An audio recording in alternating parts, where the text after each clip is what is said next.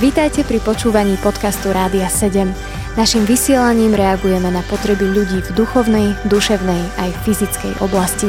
Cez ETR Rádia 7 chceme odrážať vzťah s Bohom v praktickom živote. Vítajte milí poslucháči pri počúvaní aj tej dnešnej víkendovky na Rádiu 7. Práve dnes sa budeme rozprávať spoločne o tom, že aj požehnanie sa nám môže stať modlou. Naozaj sú v našom živote veci alebo osoby, za ktoré sa modlíme, veľmi si žiadame, aby nám Pán Boh dal to, po čom túžime a keď to konečne dostaneme, začneme tento dar milovať väčšmi ako darcu. Je to veľmi nebezpečné a musíme si na to dávať pozor. Pred krátkým časom jeden môj kamarát išiel do vzťahu so svojou priateľkou, obidvaja sú kresťania a túžia svojim životom oslavovať Pána Boha. Napriek tomu som však videla jemné zdesenie na tvári môjho kamaráta, ktorý mi povedal, že nečakal, že v tom vzťahu bude až tak silne naviazaný na toho druhého človeka že to bude až také intenzívne. Je to úplne normálne, že keď vstúpime do partnerského vzťahu a neskôr do manželstva, túžime potom, aby naši partneri boli šťastní.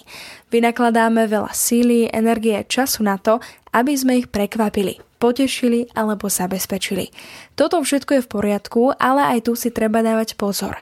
Jeden dospelý muž mi povedal, že aj po 30 rokoch kráčania s pánom Ježišom si musí neustále pripomínať, že má viac milovať pána Ježiša ako svoju manželku, že musí viac premýšľať nad ním ako nad ňou a že mu viac musí záležať na jeho názore ako na tom, čo chce jeho manželka. Dlho som to nevedela pochopiť, no potom som to zažila vo svojom vlastnom živote. Odkedy som v manželstve, moje povinnosti voči partnerovi sa rozšírili, náš vzťah sa prehlbil a trávime spolu oveľa viac času, ako to bolo predtým.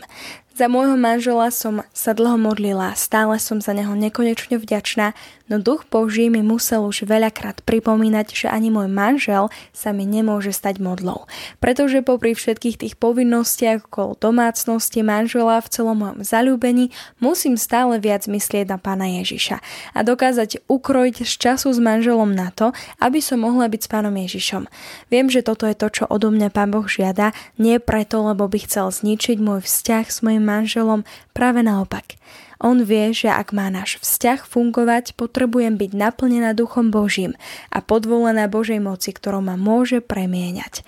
On vie, že sa mi môže stať, že namiesto darcu začnem uctievať dar a to je veľmi nebezpečné. Preto mi to pripomína a preto nás učí, že ani náš manžel, manželka, ani naše deti nemôžeme postaviť na miesto, kde sa má nachádzať iba náš Boh. Na to prvé miesto v našom živote. A vtedy bude dom nášho života, ktorý sme si postavili pevne stať. V každom čase. No nielen ľudia, ale dokonca aj naše veci sa pre nás môžu stať modlami. Môžeme ich získať a začať sa o nich starať viac ako o náš vzťah s Pánom Ježišom a takýmto spôsobom byť čoraz ďalej a ďalej od nášho Boha. Michal nám v tej dnešnej víkendovke povie o tom, akú modlu vo svojom živote spozoroval on.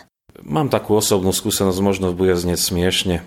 Keď som bol mladý kresťan, e, veľmi rád e, som jazdil na bicykli, aj stále veľmi rád jazdím na bicykli, aj dlhšie, kratšie trasy. Mal som vtedy bicykel, ktorý som neustále čačkal, vylepšoval, zlepšoval a videl som sa v ňom. Bol to pre mňa taká, v úvodzovkách poviem, modla. Mal som potom haváriu na tom bicykli, bicykel sa rozbil eh, a vtedy som si uvedomil, že čo bolo pre mňa zácnejšie, ten môj bicykel alebo vzťah s Pánom Bohom, ktorému patrím. Eh, kúpil som si potom druhý taký už obyčajnejší bicykel a nebolo mi to vôbec ľúto a mám ho doteraz dlhé roky na ňom jazdím. Som prekvapený, taký obyčajný bicykel, koľko drží. Stále ho opravujem, aby fungoval, ale už nie je pre mňa bicykel modla. To bolo také zvláštne. Počúvali ste podcast Rádia 7. Informácie o možnostiach podpory našej služby nájdete na radio7.sk.